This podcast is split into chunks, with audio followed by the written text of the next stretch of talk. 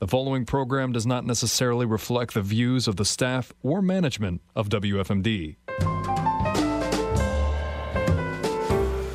It's Success Happens on 930 WFMD, blending business and politics. Success Happens with your host, Jen Charlton. Good morning and welcome to Success Happens. This is Jen, and I'm, you know, really struck by some of the things that are going on in the world that we have really no idea about. And some of the things that you're going to hear on this show that I pre taped earlier this week uh, with Dr. Peter Pry will no doubt shock you into a certain reality. And I think it's something we need to be paying attention to. But it's also relevant to what's going on today in uh, Washington, D.C., in the legislature down there. And what they're dealing with with this infrastructure bill. So I want I want you to think from imagine everything that you run that requires electricity and oh, by the way, that includes the electric cars and the electric buses they're putting in the infrastructure bill. Okay. And the question I have for you is what's more important? Spending money on buses and automobiles that require electric from our power grid, which is already uh, challenged, I'll say, or would it make sense to make sure that that power grid that you rely on for everything doesn't go away?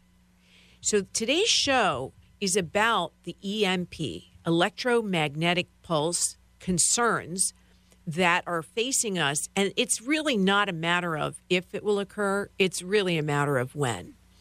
Uh, solar flares, you're going to hear about that today in the show, but also man made threats against us by our enemies to take down our power grid. So I'm challenging every politician, every legislator, locally and in the federal government, to concern yourself with making sure that we have the infrastructure safety guards in place to make sure that we don't lose our power grid. And there are things that can be done, and my guest will share some information about that. So I wanted to make sure I set this up with you because really think about it. What if you didn't have power? Not just for 24 hours, four days for a bad hurricane, but for an extended period of time that could be months or longer. We have to make sure that our elected officials are working together and following the mandates that were started by President Trump in his executive order to deal with the potential risks of our power grid. So take a listen to this great show with Dr. Peter Pry on Free Talk 930 WFMD. Good morning and welcome to Success Happens. This is Jen, and it is wonderful to have you all with us. And each week I try to create some semblance of continuity from one week to the other. And sometimes what unfolds in a in a conversation is something I don't expect but then I want to dig down into it a bit. So we bring somebody on who's an expert on that. So if you remember last week with Peter Husey, we got into EMP, this uh, this notion of the risk of our electrical grids being compromised and what would be the impact of that. And it really opened up a can of worms for me. And I want to give a shout out to Judge Janine Pirro because she has done a lot to raise awareness on this issue.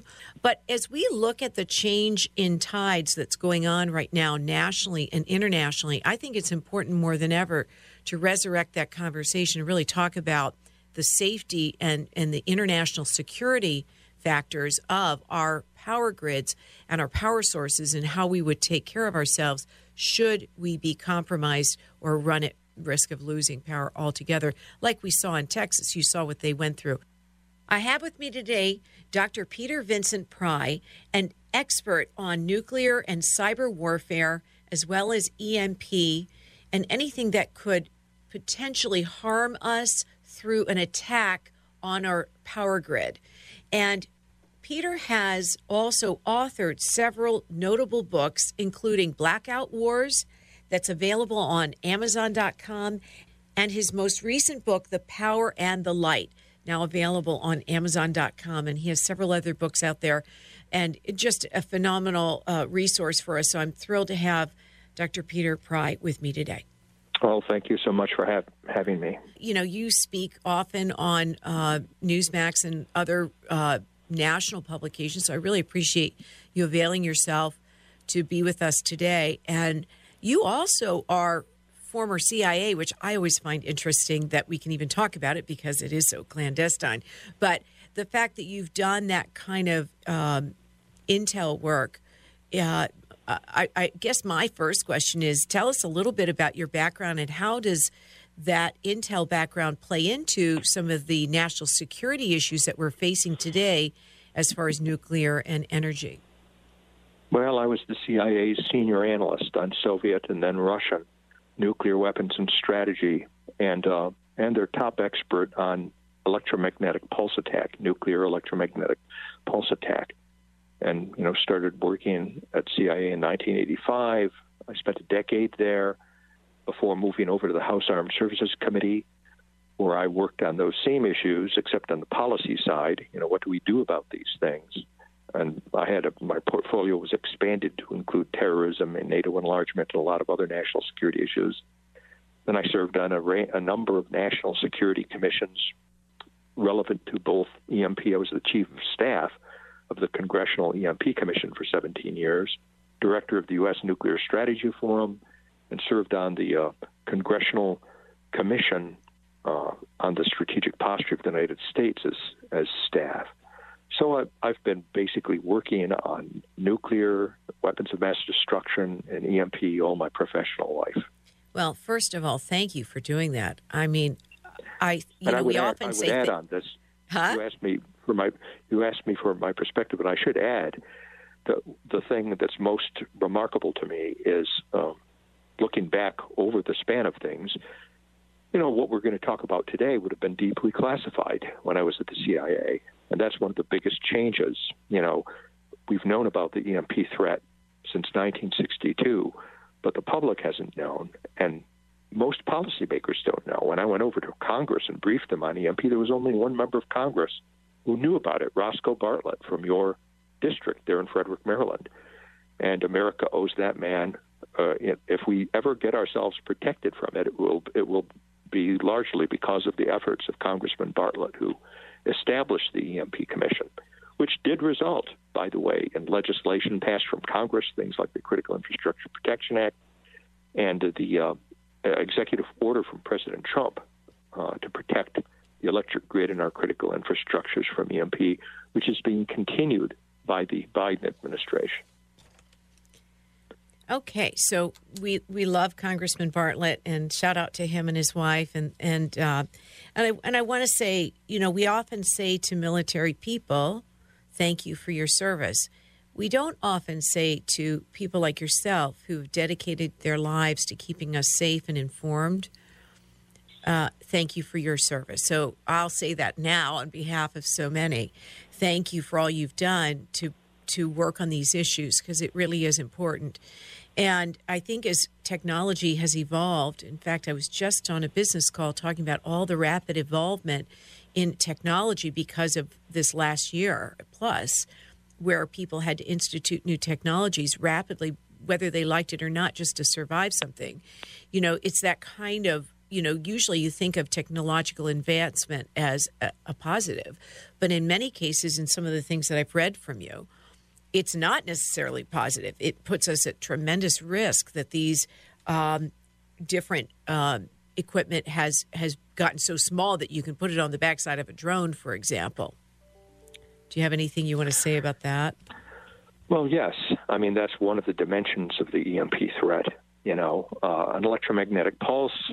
Uh, you know, for your audience's information, is basically it's like a super energetic radio wave. It's got so much energy in it that it can destroy electronics. And it can be caused by Mother Nature, you know, by the sun causing a geomagnetic storm.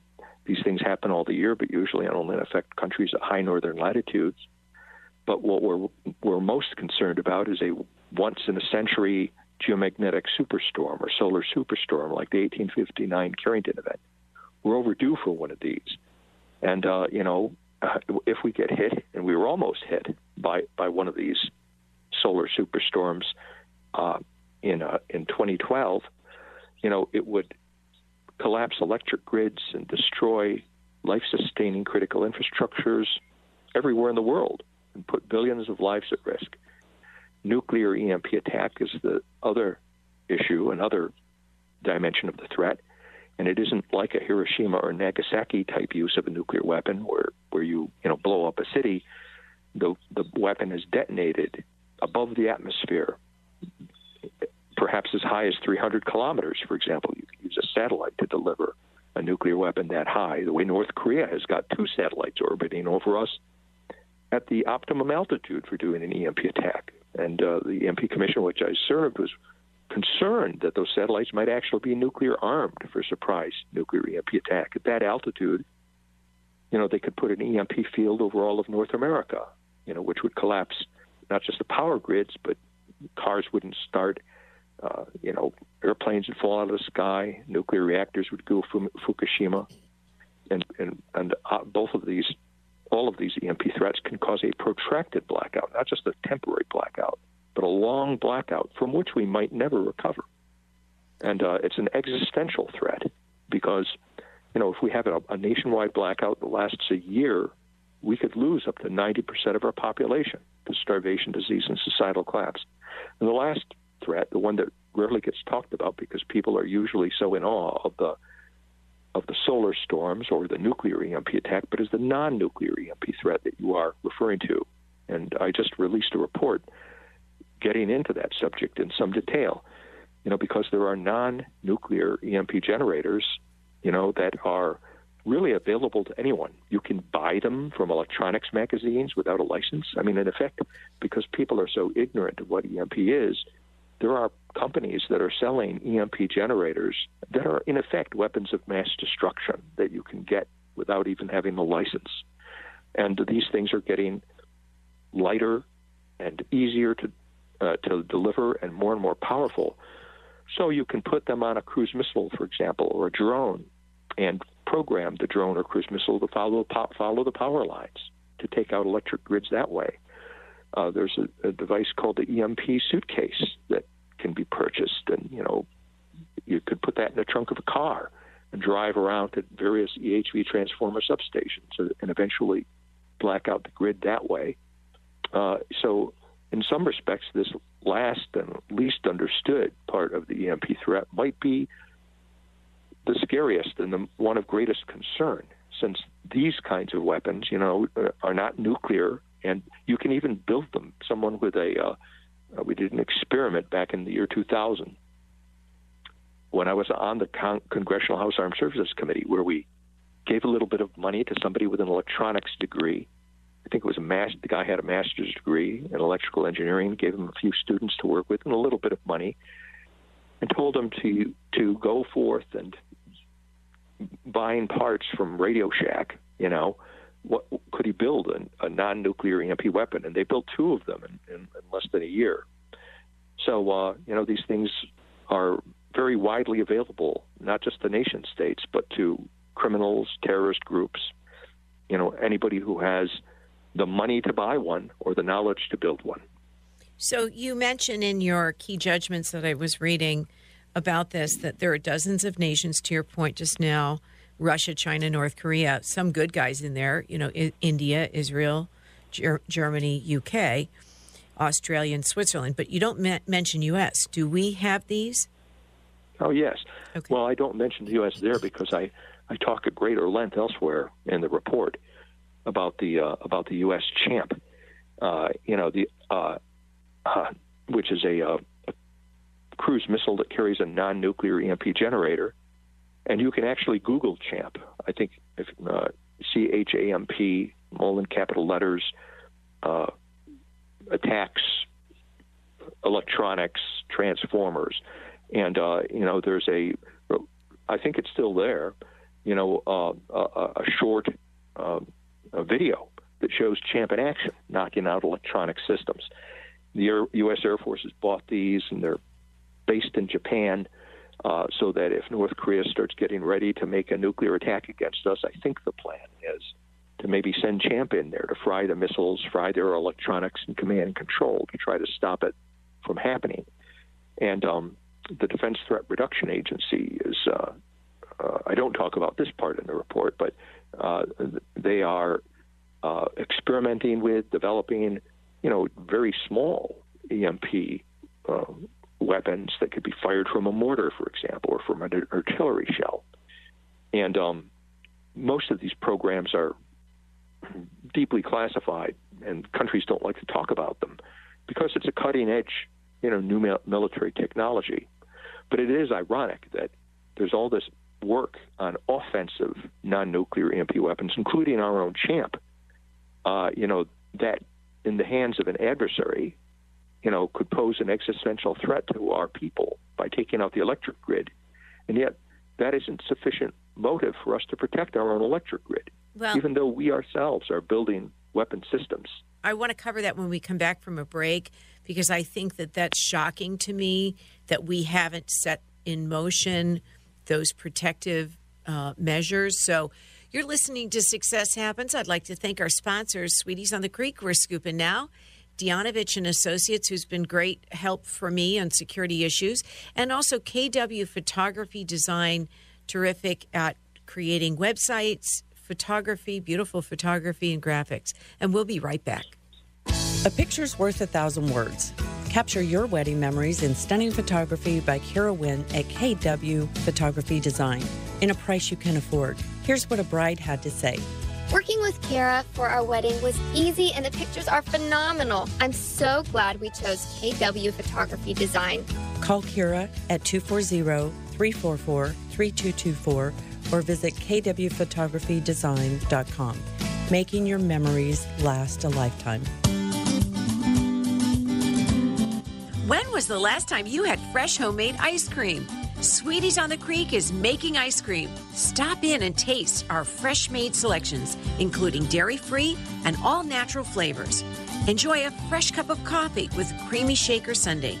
Taste a new fun flavor or an old yummy favorite. Sweeties, fresh made from cow to cone. Sweeties on the Creek, just up from Market Street. We're scooping now.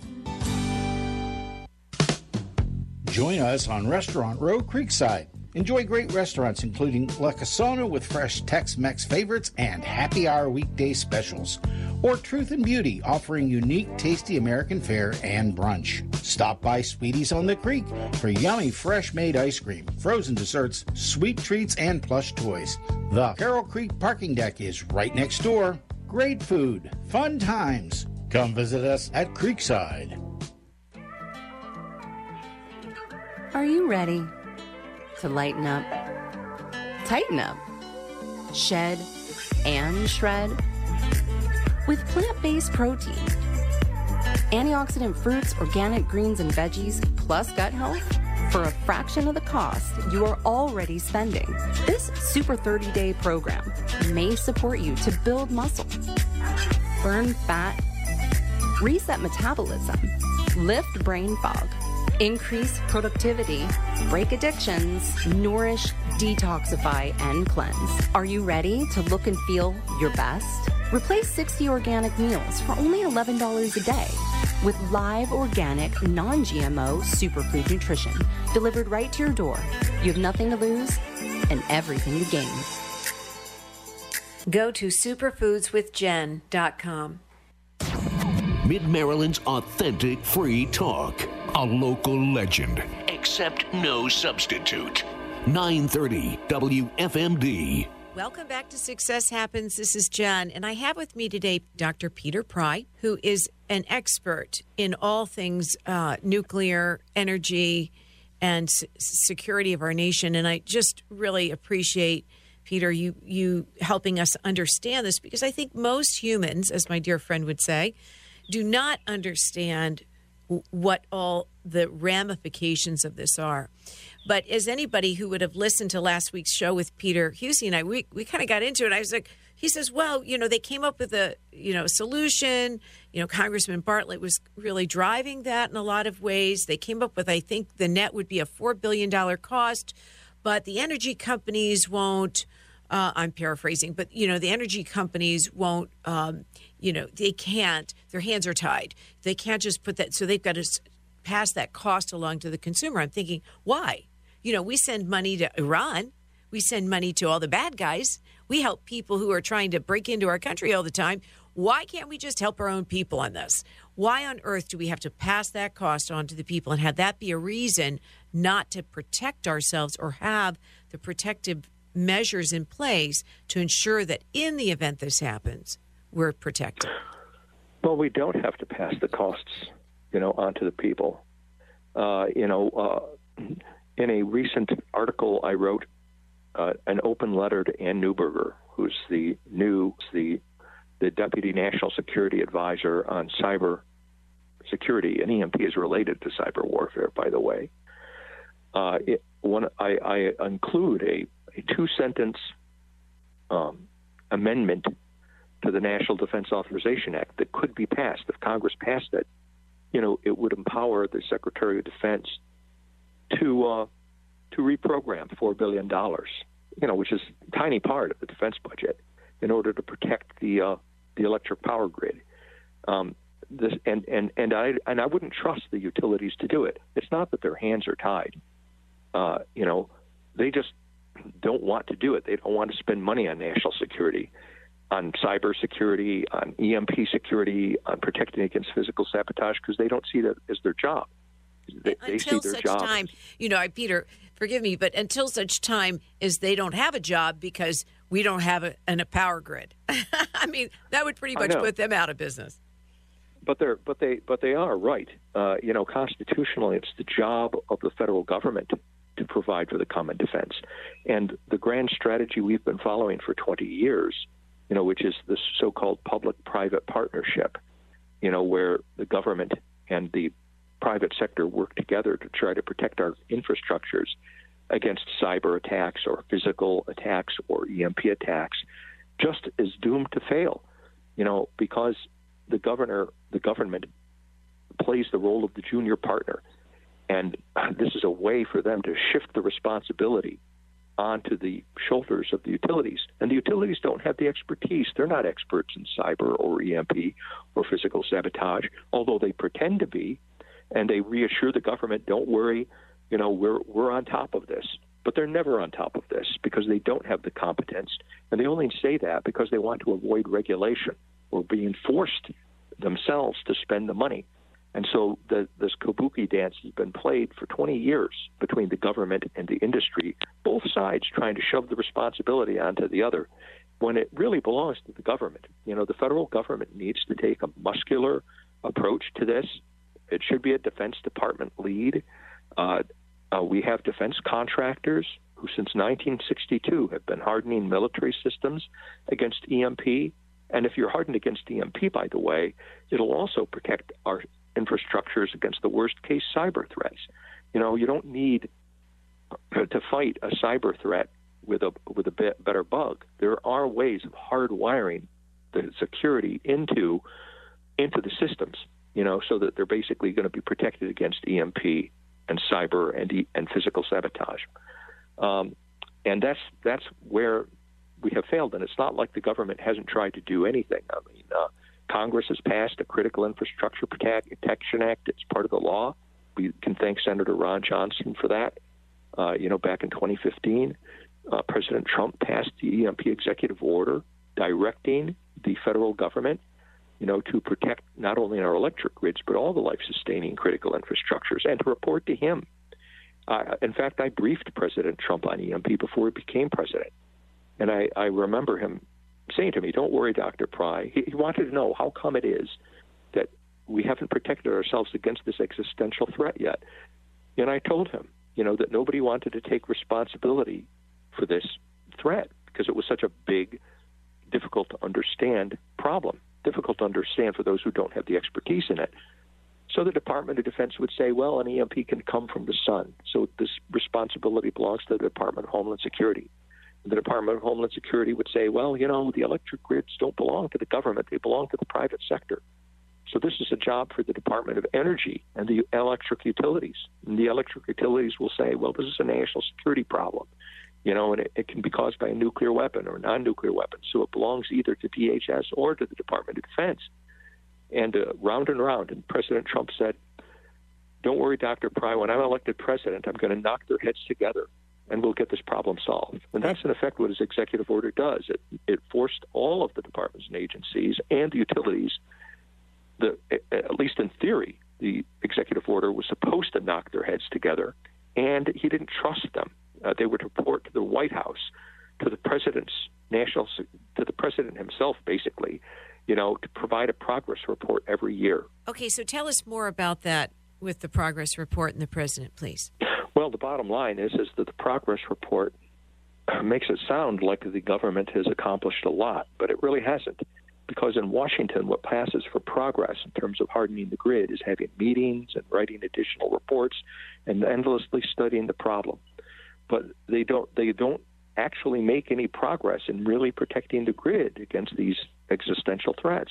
And the you know the reason for that is because well, the America I grew up in, if you if the commander in chief ordered the government to protect the grid, it would happen or if the Congress passed a bill ordering the government to protect the grid, it would happen. And that, both of those things have happened. Congress has passed laws, the White House has passed an executive order, but to, but we now know we have this thing called the deep state. You know, this permanent federal bureaucracy. Uh, you know that knows that if it, it, can outlast Congresses and it can uh, resist, uh, it has mind of its own It thinks it knows more than congressional commissions and presidents, I suppose. Uh, they also lack the expertise, and and consequently, uh, the job just isn't isn't getting done. Uh, that's perhaps another reason why they want to shove it off onto industry, you know, because the federal bureaucracy really doesn't know how to protect the grid against these threats, and they don't want to admit that they don't know.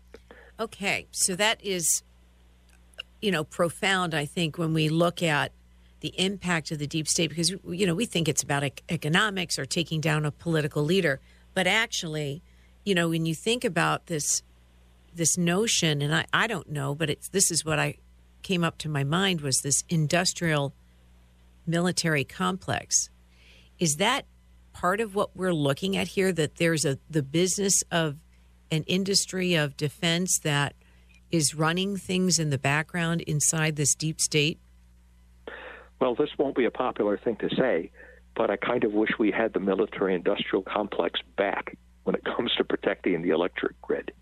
You know, when you look at what the what the uh, America accomplished during the Great Generation, you know, that lived through the Great Depression, World War II, up through Ronald Reagan's generation, uh, you know, the government was able to accomplish miraculous things.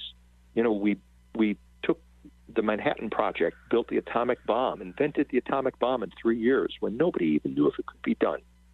You know, nuclear power was invented, uh, you know, when it, nobody even knew it could be done. Uh, uh, Admiral Hyman Rickover built the nuclear navy, you know, back in those days, back in the 50s and 60s. Aircraft, air nuclear powered aircraft carriers and ballistic missile submarines. Eisenhower built the national highway system, you know, 50,000 miles of roads, interstate highways. You know, uh, you know, we sent a man to the moon. You know, because amazing. Uh, uh, right, we were able to do all those things because back in those days, people understood that you put experts in charge of these things. So you had Robert, not bureaucrats, not physicists, right? Not lawyers, right? Right, you know? right, right. And, and if you look at who's in charge of protecting our electric grids from cyber warfare and EMP these days, they're all lawyers that are in charge of these things. Well, I mean, uh, on that note, we're going to take this. a quick break, and I hate to cut you off, but we need to go to news and weather. Listen, Peter, I am so glad you're here talking to us about these things because we need to be educated so that we can hold our leaders to account. You're listening to Success Happens on Free Talk 930 WFMD. We'll be right back. Past editions of this program are available in the audio vault at WFMD.com. Welcome back to Success Happens. This is Jen, and I have with me today Dr. Peter Pry. You mentioned before the break this notion of electrical, cybers connected. So I definitely want to link those two uh, later in the conversation. But you mentioned before the break about lawyers running things. And unfortunately, lawyers do what they do well is law maybe not what they do well is the details of what they call subject matter experts or SMEs, which you are. So you're a subject matter expert on such things, and yet they have lawyers making decisions that people like yourself should be more empowered to do. Can you speak to that? Another another problem with putting lawyers in charge of these national security issues is that lawyers are not trained in a national security culture. You know, the culture they come out of is, is one that deals with trying to compromise with people, negotiation, making sure all the stakeholders are happy. And under these conditions, when you're you'll never get the critical infrastructure protect, uh, protected taking that way.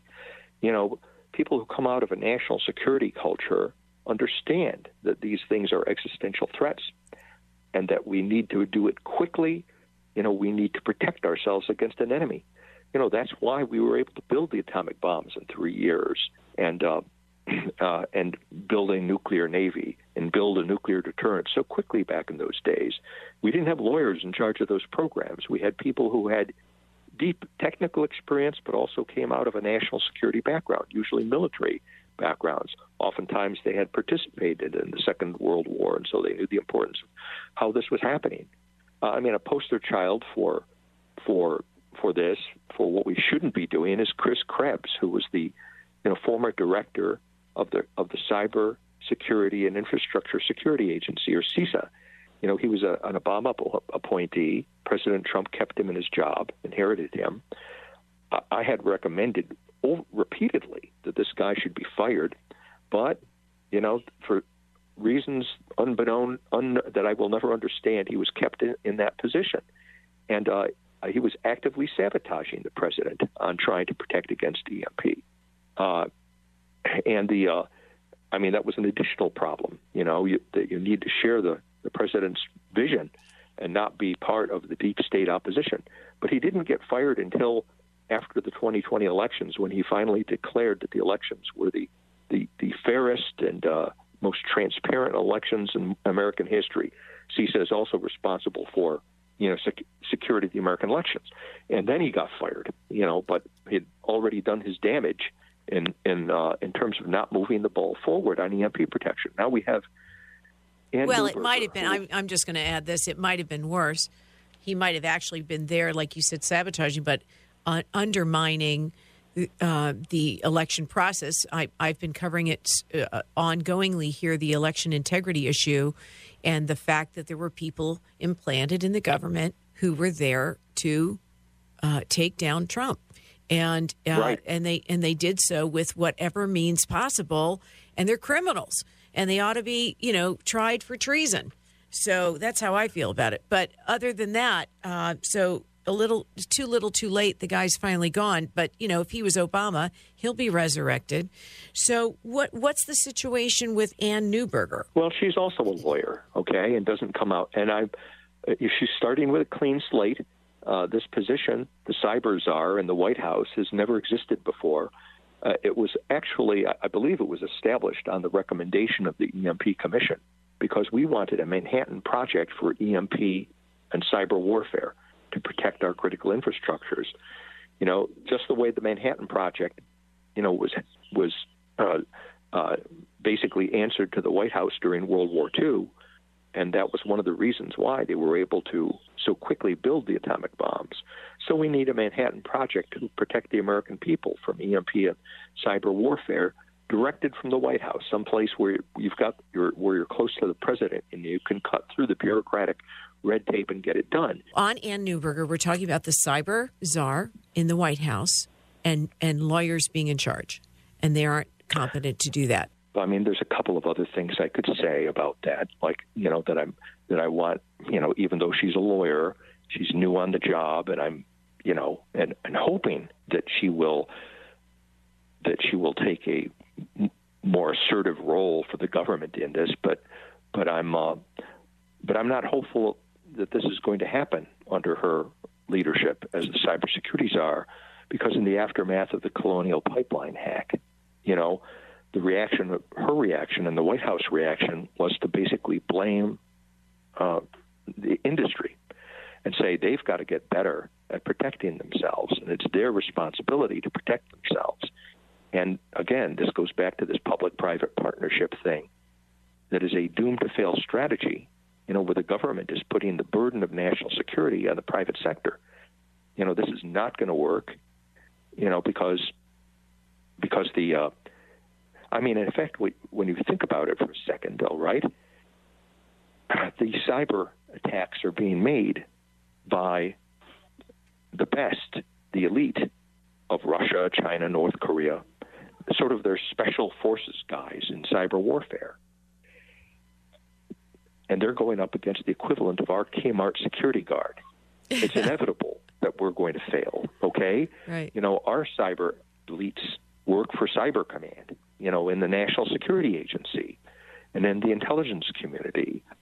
And uh, uh, and the, the Defense Department has, you know, the, the contractors who know how to protect against threats like EMP. You know, our best has to be able to confront their best if we expect to have a chance, you know, to win the cyber warfare uh, that well, we're basically engaged in now, and that isn't happening. Well, there are Doesn't some people that it's who, going to happen either. you know, there are some people who believe that this administration may not really be interested in winning. you know, I mean, we're we're in a battle against China right now, at least, and so, you know, maybe if if they have the upper hand on some of these things, that if if if indeed there's a there's a support for, the, it, you know, why why have somebody who's incompetent running a program, unless of course you want to fail at that program. I mean, that's how I'd go. So I think well, I that think that gives too much credit to the government. You know, uh, uh, you know, uh, yeah, I, I, I'd, I'd real, I know there's a lot of, you know, conspiracies out there, and the and the idea that oh, the government wants this to happen, this is their plan. That there's some, you know, evil genius in the Biden administration planning for these failures, and I would rather that to be the case than what the truth is because the truth is, you know, I think that this is a civilizational crisis that we faced. You know, every civilization goes through a period where it, every civilization becomes a great power or superpower, like the United States, like the Roman Empire, goes through a period where it has several generations of highly competent people, you know, who who achieve that apex, and then goes into decline you know, because of corruption, because of the bureaucracy taking over, and uh, and then goes into decline and fall. Uh, you know, if the problem was we've got an evil genius arranging these conspiracies, that's a much easier problem to address. All you need to do is elect a good president, right? Which we which we just had. We had the experience of having a good president, and um, and then he can root out the bad guys and replace them with good people, and, prob- and the problem is solved.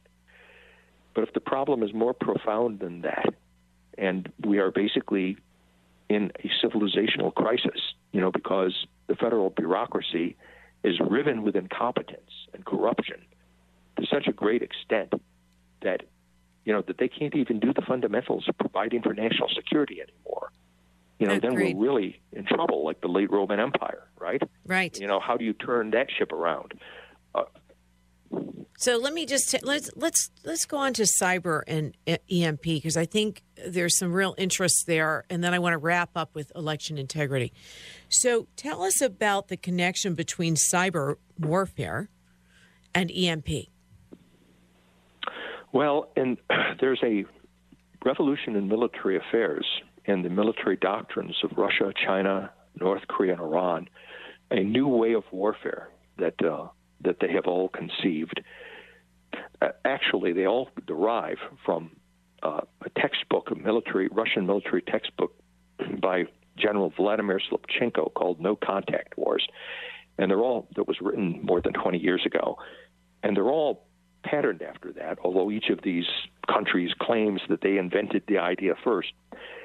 And the idea is a war that has targeted electric grids and the critical infrastructures that you do at Pearl Harbor on a nation's electric grid because it's the keystone critical infrastructure. And when it goes down and you black it out, everything else collapses, including the military.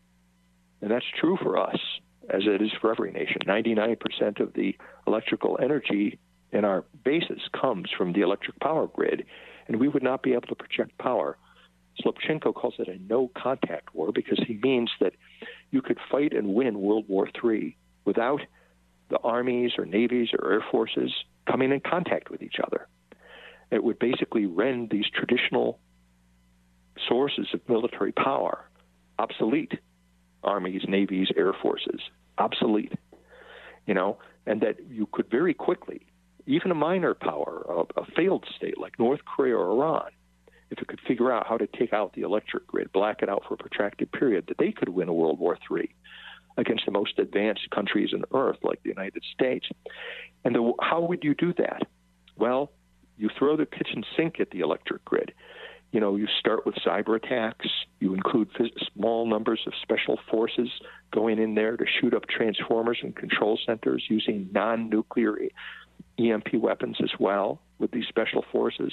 And then the ultimate cyber attack in their doctrine is a nuclear EMP attack you know, which, as I explained in the beginning of the show, isn't they don't consider it a nuclear attack. It's part of cyber warfare or information warfare or electromagnetic warfare. And if you understand the physics of it, they actually, it's a, actually a good case because, you know, when you detonate that bomb, you know, 300 kilometers above North America, if you were standing on the ground directly beneath the explosion, you wouldn't even hear it go off. It's going off in the vacuum of space, 300 kilometers over your head. No blast reaches the Earth, no radioactive fallout, none of the things you associate with a nuclear weapon. Just that super energetic radio wave that will make cars not start, make airplanes fall out of the sky, collapses the electric grid, turn on the faucet, and there's no water. You know, the food begins to spoil in the big regional food warehouses. We only have enough food to fill, feed 330 million people for 30 days at normal consumption rates assuming that the food does not spoil, and it will begin to spoil as soon as the electric grid collapses. All right, let me so let you... me stop you there because I think everybody listening probably went, "Holy smokes!" So we're going to go to a quick break. When we come back, I want to ask you, what can normal citizens do to protect themselves? You're listening to Success Happens. I'd like to thank our sponsor, Sweeties on the Creek. We're scooping now. KW Photography and Design. We'll be right back. A picture's worth a thousand words.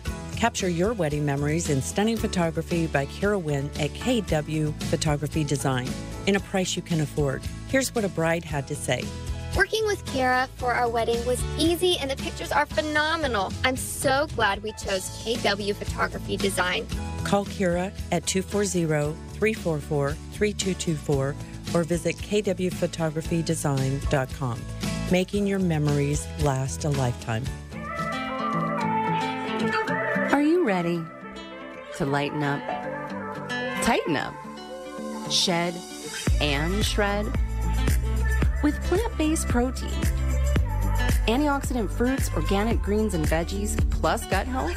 For a fraction of the cost you are already spending, this Super 30 Day program may support you to build muscle, burn fat, reset metabolism, lift brain fog increase productivity, break addictions, nourish, detoxify, and cleanse. Are you ready to look and feel your best? Replace 60 organic meals for only $11 a day with live organic, non GMO superfood nutrition delivered right to your door. You have nothing to lose and everything to gain. Go to superfoodswithjen.com.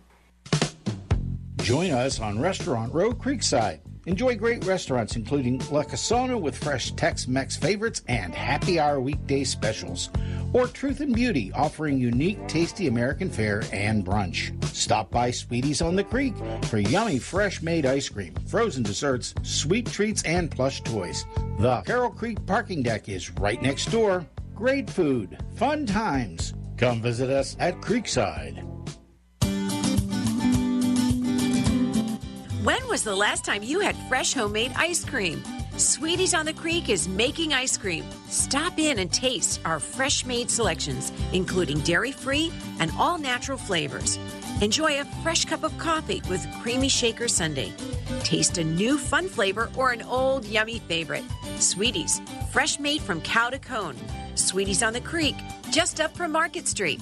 We're 930 WFMD, serving America from above Grove Hill at WFMD.com. Well, Success Happens. I have with me today Dr. Peter Pry, and he is an expert on all things uh, related to cyber and warfare and nuclear and so forth. And we've been having a fantastic conversation. Peter, I wanted to ask you to just, if you could briefly share, what are some things that people can do to prepare themselves in the event this should happen? Stockpile food and water. It's the most important thing, you know, for a condition where the electric grid has collapsed for a long time. Have a medicine kit and know how to use it. Think about your where you live. Are you, do you live in a large city? That's a bad place to be. You might do you have a a place in the country, or do you have friends in the country? You might want to talk to these friends or relatives and make plans ahead of time about what would what you will do when the lights go out. But maybe the most important thing you can do is try to make the government do its job. You know, it'll cost you a lot less money to get Congress and the White House motivated to let them know that you know about this problem and you want them to give this priority. They have tried as I have explained in this program in the past, but they need to try harder. They need to they need to take responsibility in the government for doing this and make it happen. You know, and one you know one thing you could do is you know send a copy of my book, The Power and the Light. You know, read it yourself. It'll make you an expert uh, by reading that one book, The Power and the Light: The Congressional EMP Commission's War to Save America. It's available on Amazon.com. Send copies of the book to your congressional representatives, send a copy to the White House, send a copy to your state representatives. There's another book called Blackout Wars that also available from Amazon.com. And in it, it has a blank executive order, just two pages long. If you could get the governor of your state to sign that executive order, it would start Maryland on the path to hardening its electric grid. There's also a blank bill in there, just two pages long. If you could get a member of your state legislature to pass that bill into law, you know, it would start Maryland on the path to protecting itself. You know, you don't have to wait for Washington and shouldn't. You know, you can protect a state or a community if you can't get the state to protect itself. You know, an individual community, if you, you know, you harden the uh, critical elements of your grid in your state or your community, and you you know have food and water ready and a plan for a protracted think it through you know for a protracted blackout scenario you can you can be ready. But the best thing of course is to take the steps that are necessary. They're not expensive. We know how to do it to protect the electric grid so it doesn't collapse in the first place. And that's getting government to do its job. So that should be your objective number one because it's uh, it's a lot easier to you know to buy a book and send it to your member of Congress than it will be to under to, in effect to become a survivalist. Uh, you know that's a lot more expensive and difficult to do. Although I would encourage people to do that. People should be prepared. You know the Great Generation, my father's generation, that survived the Great Depression and lived through World War II. They didn't expect the government to take care of them. They had seen the government fail in war and peace, and it was a matter of pride that people should be able to take care of their own families. And, so, I, and I think it would be good to, for the country to engage in preparedness. And it doesn't mean living in fear. Uh, my parents, everybody I knew who was prepared back in those days in that generation. It gave them confidence and comfort to know that they could take care of their own families. Well, and, and on that note, we're coming up to the top of the show, so this has just flown by, and I really want to, uh, you know, look forward to having you back. But I want to emphasize to people be prepared. You know, I was a Girl Scout. Be prepared. It's okay to be prepared because it sounds like to me it's not a matter of if it's going to happen because of the solar storm or some nefarious act, it's when. So be prepared. And there are ways to do that. There are lots of resources out there, and we'll start to bring some of those into us. I want to also thank uh, you, uh, Dr. Peter Pry, for being with us and the work that you've done across the nation and around the world to try and help us deal with these issues, and also recognize congressional uh, congressmen former Congressman Bartlett for all his work in getting this ball rolling. So thank you so much for being with us today. We'll have you back. You're listening to Success Happens on Free Talk 930 WFMD. I'd like to thank our sponsors, Sweeties on the Creek, we're scooping now, and KW Photography Design. Have a great week. We'll talk to you next Saturday morning at 9 a.m. on Free Talk 930 WFMD.